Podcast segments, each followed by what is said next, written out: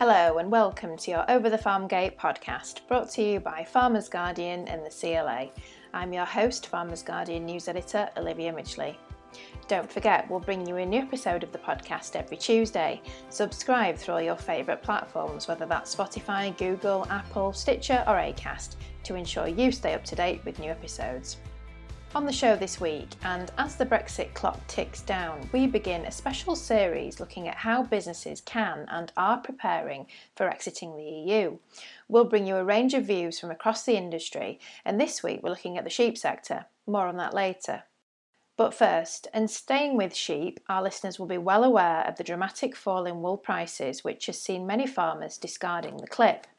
FG reported in May how wool checks were expected to nosedive due to the halt in trade brought about by the coronavirus, leaving British wool with 9 million kilograms of unsold stock before the start of this season. So, where has it all gone wrong? Alex Black has been speaking to one exacerbated farmer. CLA members own or manage around half of the rural land in England and Wales and run more than 250 types of businesses. The in house professional advisory team offers members independent and impartial advice on every aspect of land ownership, and during this COVID crisis, the CLA has never been more important to landowners of any size. To find out more, go to www.cla.org.uk.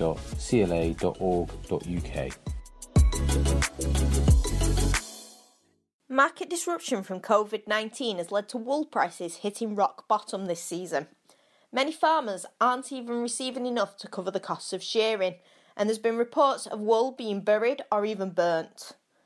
Industry has called on the government, as part of their green agenda, to utilise more wool in things like insulation. I spoke with sheep farmer Gareth Wyn Jones about the impact on his business and why he believes we should be championing British wool. I think we're in a, a very sad time in our country when we're not utilising fantastic products like wool. Um, you know, we're talking about climate change, we're talking about environmentally friendly products.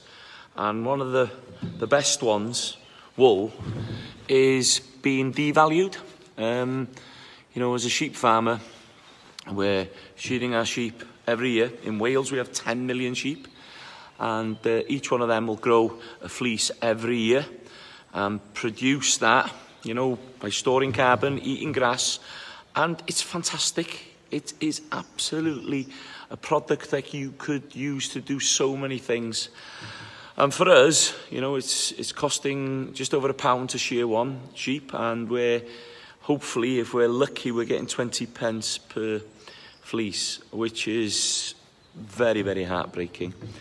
And if you'd have gone back 50 years, the wool clip would most probably have paid the rent for the farm or would have kept a farm worker for a year in a wage.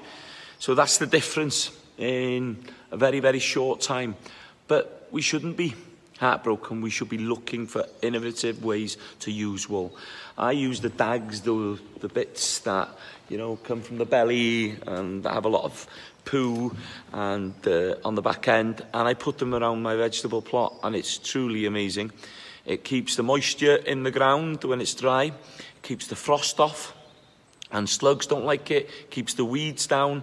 It is absolutely fantastic and feeds the soil. It breaks down in 12 months and I've been using it for four years and it's, it's just truly a fantastic product. Um, as well, here we have immersive tours where the Americans come. Um, well, we have people from all over the country.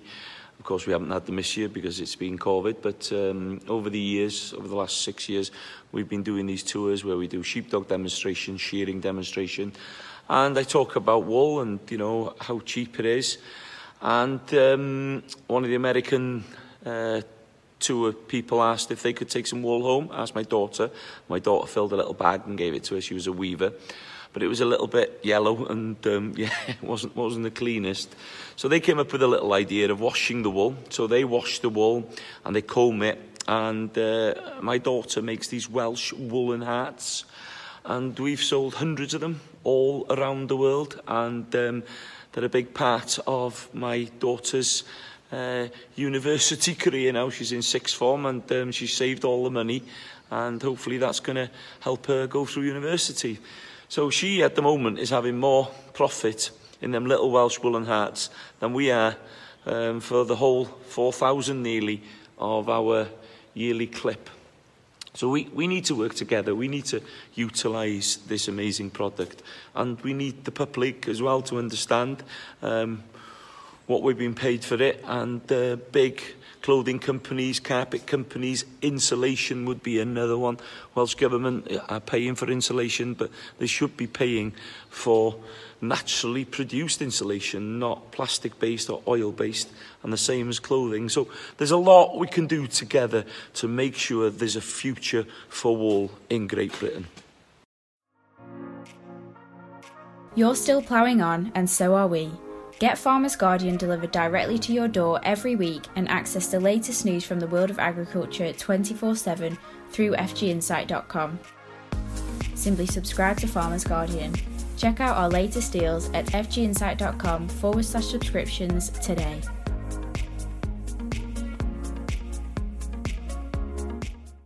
Thanks to Alex and to Gareth Wyn Jones for that. Like he says, there's so much work to be done to give wool a sustainable future in Britain. Let's hope the noise being made about the crisis actually leads to lasting change. Now, as a sector which stands the most to lose from a bad or no deal Brexit, the sheep sector is looking at how it can thrive outside its main trading bloc. Jez Fredenburgh has been getting the inside track from National Sheep Association Chief Executive Phil Stocker and Yorkshire Dales farmer Neil Heseltine. It's just under four months before the UK fully leaves the EU, i.e., the end of the Brexit transition period on the 31st of December. We're asking how the different farming sectors are preparing for this and how farmers are feeling. We're kicking off with the sheep sector, which risks being hit the hardest in the case of a no deal. 40% of UK sheep meat production is exported, 96% of which currently goes to the EU. Before we ask a farmer what he has been doing to prepare his business for the road ahead, we're joined by Phil Stocker, Chief Executive of the National Sheep Association. So, Phil, a no deal Brexit is looking increasingly likely. Just today, as we record this, the chief EU negotiator, Michel Barnier, has said that talks with the UK must be wrapped up by the end of October if we are to avoid a no deal. So, can you give us, just to start with, can you give us a quick recap of what a no deal would mean for sheep farmers, knowing what we do now about where negotiations are? Well, a, a, no deal at the moment would mean that we would end up paying tariffs. We would still have access to the European market, but we'd end up paying tariffs on sheep meat going to the European Union. And we know that those sheep meats are in the region of about 46% of the, the value of the product. So it would put a huge cost on, um, on sheep meat going to the European Union. But in addition to that, there could also be some disruption, particularly when we first leave the EU, because there's still a lot of practical things that haven't been resolved at the moment. Things such as third country listing, health certificates, and meat stamps. And uh, in the case of a no deal, you know, it could still take some months for those things to be resolved. And in that situation, there would be no access at all for a period of time until those issues have been resolved. Yeah, so it's a really huge impact, isn't it? It's a massive impact, Jez. And, uh, you know, when you think of the, the, the global figures, you know, 40% or so of our sheep meat production here in the UK is exported, and 96% of that volume goes to the European Union. For all the work that's being done on trying to open up new markets and, and, and discussions with free trade agreements with countries across the world, at the moment and for the foreseeable future, nothing is going to replace the volume that currently goes into the European Union. So, what is your sense of how sheep producers are, are feeling at this point? And are they are they starting to prepare their businesses or have they been preparing their businesses? You know, how how are they kind of looking to that date at the moment? Well, I, th- I, think there's a lot of sheep farming farmers out there that are starting to prepare their businesses and they're aware of the longer scale changes that are going on.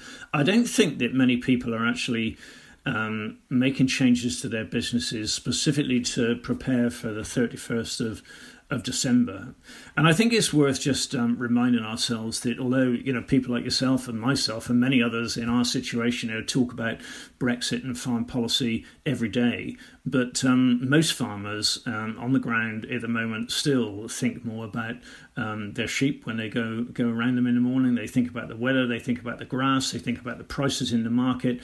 And and actually, over this last um, well, since COVID uh, nineteen outbreak, I guess back in uh, in in March or earlier this spring, there's been very little on the news on the media about about Brexit. So it for many many farmers, I would say is is off the agenda. They've been given many assurances for the last four years or more now that this is going to be a doddle. It's going to be easy to get a deal.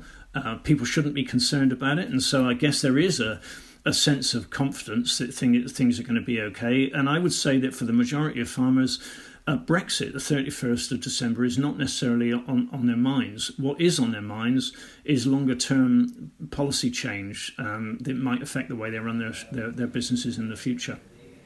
Okay, so what are they doing to respond to that then? I think um, in terms of um, uh, longer scale changes to their farm businesses, where it, has become fairly clear that uh, that our, our, agricultural policy is going to take us in two directions. One is about um, our industry needing to be more productive, um, and the second one is about our industry um, uh, both maintaining and further en- enhancing our environment. And I would say that our, when we when we talk about enhancing our environment, that's in a, in a, a wider sense. It's not just um, wildlife habitats.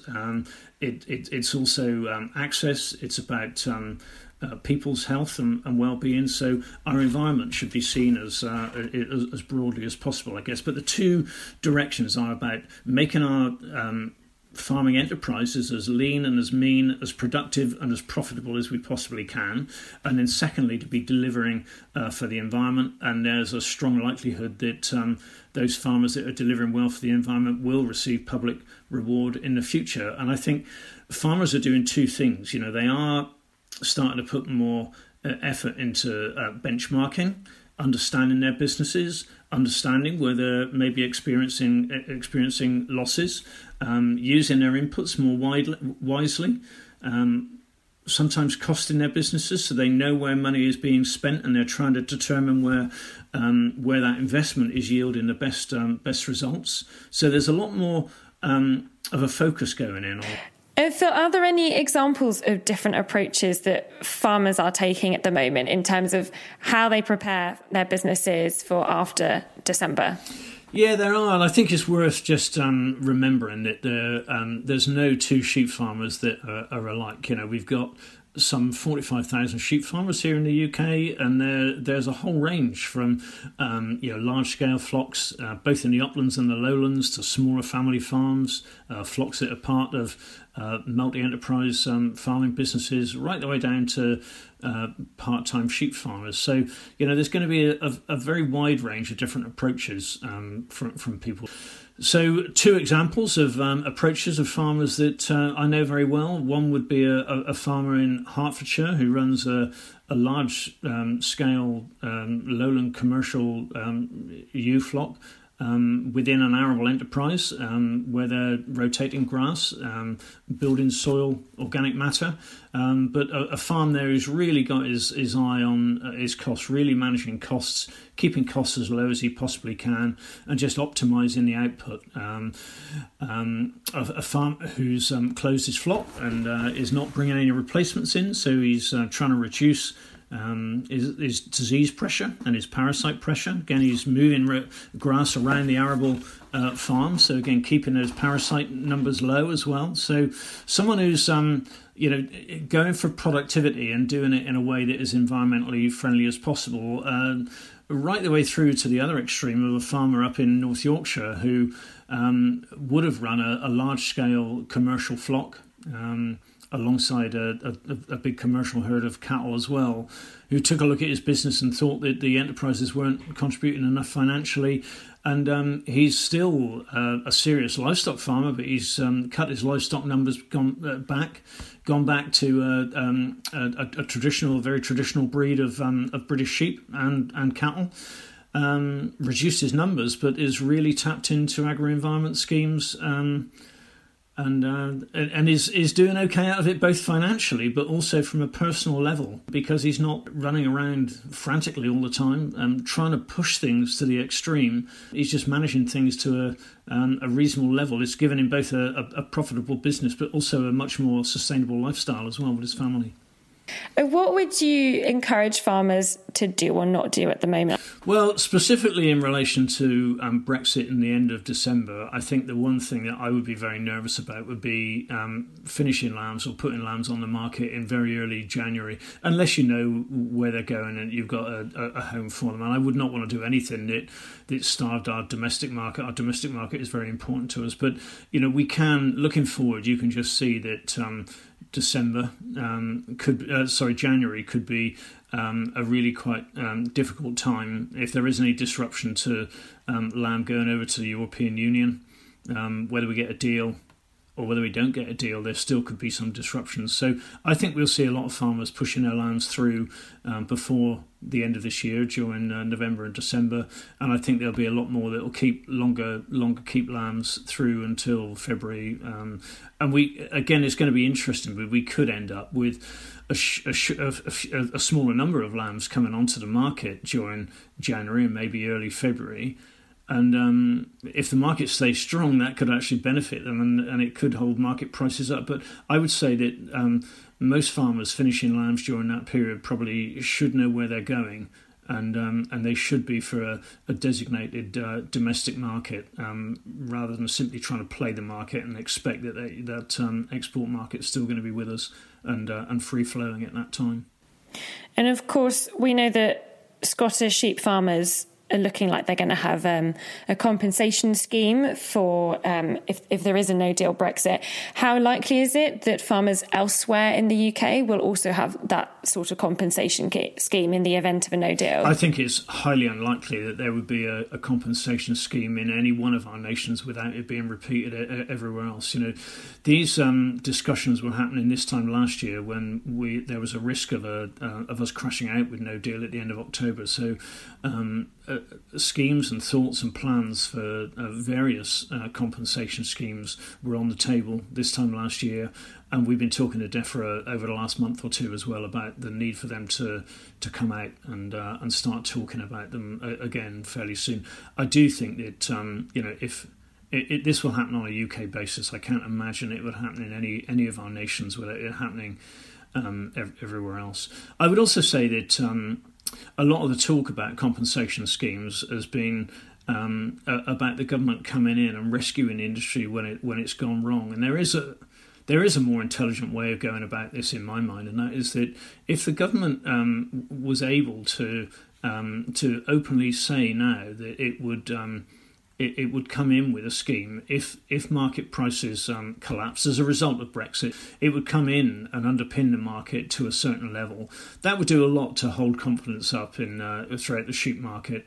Just bear in mind that we're approaching um, a time of seasonal sales when we're seeing a lot of store lamb sales um, and breeding ewe sales as well. And at the moment, those prices are really quite strong and the confidence is high, and that's a, a good thing. But I think as we get closer and closer to December um, with a risk of a no deal, um, that confidence could be undermined. And, and uh, if we end up with those store um, values um, falling away, then again, we're going to end up with a situation of having to discuss compensation for a certain sectors of the sheep industry. If the government were able to come in with a, um, a an announcement about um, a, a, support package, if the market was to go wrong now, then it would probably do a lot to hold that confidence up and possibly avoid the market collapsing um, in, in the longer term as well. That was Phil Stocker from the National Sheep Association. So, Phil mentioned how sheep producers are adapting and preparing their businesses to be more resilient to shocks and stresses, particularly as we leave the EU. Some are drilling down on optimizing their production output, while others are taking the opposite approach and becoming more extensive and reducing costs and maximizing profits. One such farmer is Neil Heseltine and his wife Lee in Yorkshire, who have been reducing their flock of breeding ewes and becoming more low input, with positive results for their pockets and work life balance. I caught up with Neil and started off by asking about his farm and the changes they've been making. Farm at Hilltop Farm in Malham, which is on the southern edge of the Yorkshire Dales National Park. Uh, I farm here with my partner Lee. We now have about 150 head of Belted Galloway cattle and we're currently lambing around about 100 sheep, which at one time peaked at about 800 sheep and has slowly come down in numbers over the years to, as I say, now to the number of about 100. The sort of date that's always in my mind about the sort of changes we made was going back to 2012. We were sort of starting to have concerns really about the sheep enterprise at that time. If we go back a little bit before that, we'd introduced or reintroduced cattle back onto the farm in the form of belted Galloways, and that was part of a conservation grazing scheme. But the the the sheep were always very much regarded as the main enterprise on the farm. Uh, we were lambing probably around about 400 at the time. We were producing mule gimmer lambs. We were trying to produce um, as good a quality lambs as we possibly could, as high a quality, uh, and we were trying to produce a lot of mule gimmer lambs. And sort of whilst we we're doing this and probably spending 60 to 70, 80 hours a week on the farm just on the sheep enterprise, the sort of cattle were doing their own thing out on the hill. And I was screwing away with the sheep enterprise. So we were lambing them sooner. We were feeding the sheep right through the winter to get them fit. We were feeding the lambs right through the summer. So we're putting a lot of cost into these lambs. So the sort of two enterprises were running alongside each other. But the cattle were we felt were starting to have a positive environmental impact. The biodiversity of the farm was improving as a result of having them and grazing them in certain ways. And conversely, we're starting to see the impact that the sheep were having in the opposite direction. They were almost having a negative impact on the biodiversity of the farm. So it, we were starting to have all sorts of concerns. The amount of effort I was putting in, both mentally and physically, the amount of um, money that we were putting into it, the, amount of time I was putting into it, and as I say, we were starting to have some environmental concerns. So we just looked at the farm. We we literally sat down and said, let's have a look at exactly what's going on. Let's see what financially what the situation is, and then we can make some decisions.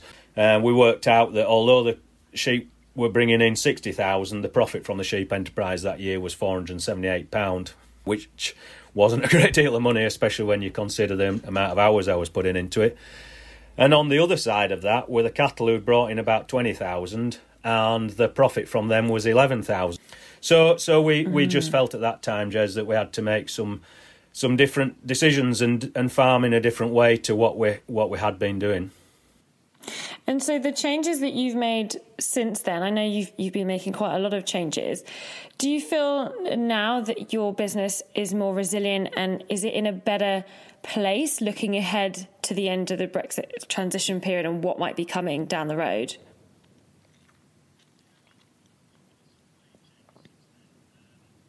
Probably the most sensible thing to have done was to just get out of sheep completely. Mm. But we didn't really want to do that. There's a lot of cultural heritage attached to the area and to the farm, and a lot of history of sheep farming in the area.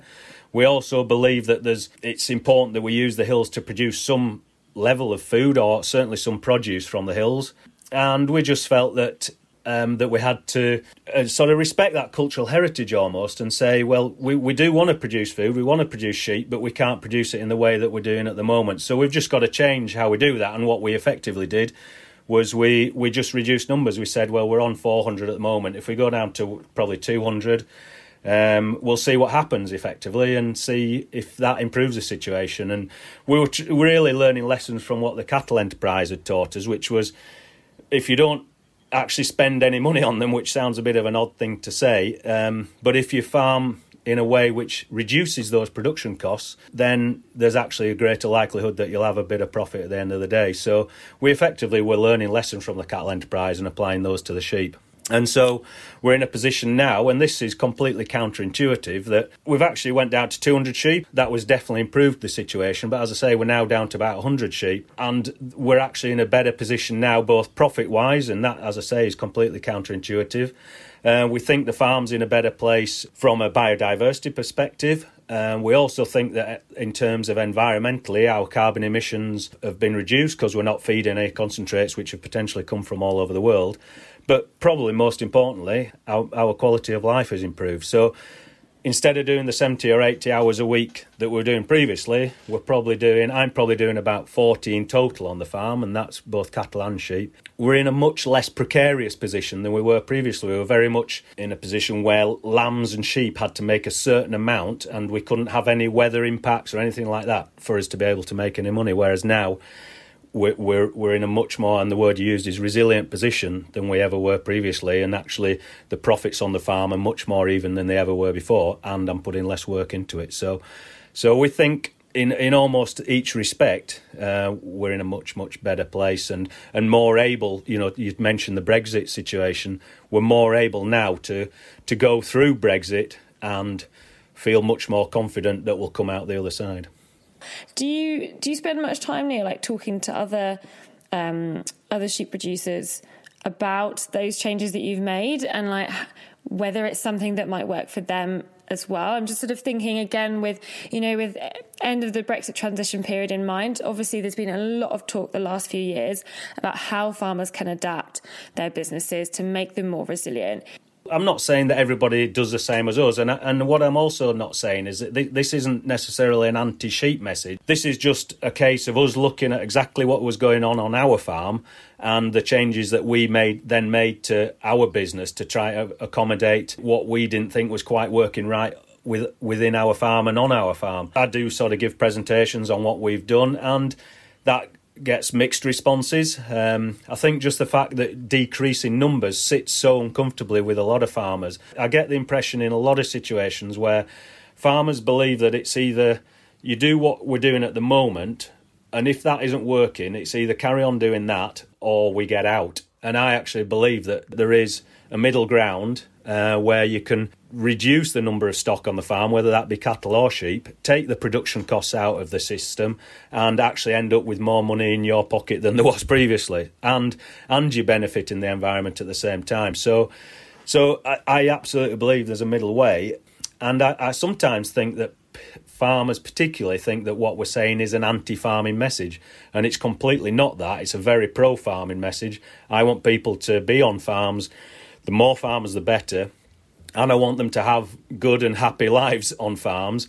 Uh, and, and I actually believe that, that that is now possible.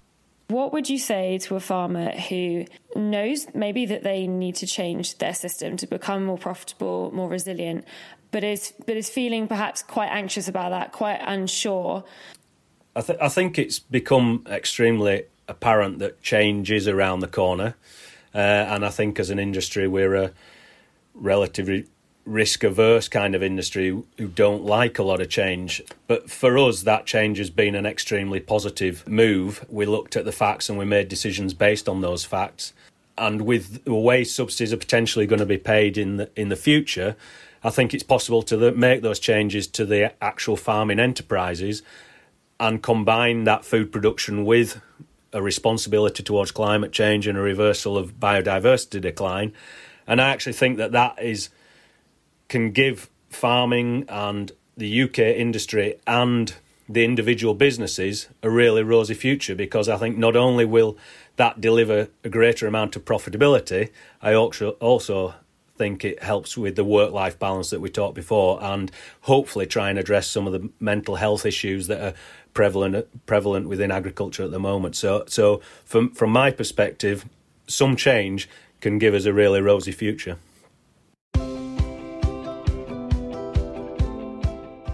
Thanks to Jez and to Neil. It's good to have another Yorkshire accent on the podcast, especially when we're surrounded by so many Lancastrians. I better go before I start any trouble. Thank you for joining us this week. We hope you've enjoyed it, whichever county you're in. We'll be back next week with more. Don't forget to subscribe on your favourite podcast platform to keep notified of new episodes of Over the Farm Gate and to catch up on previous episodes. From us at FG and the CLA, thank you for listening. We hope you stay safe and well. Goodbye for now.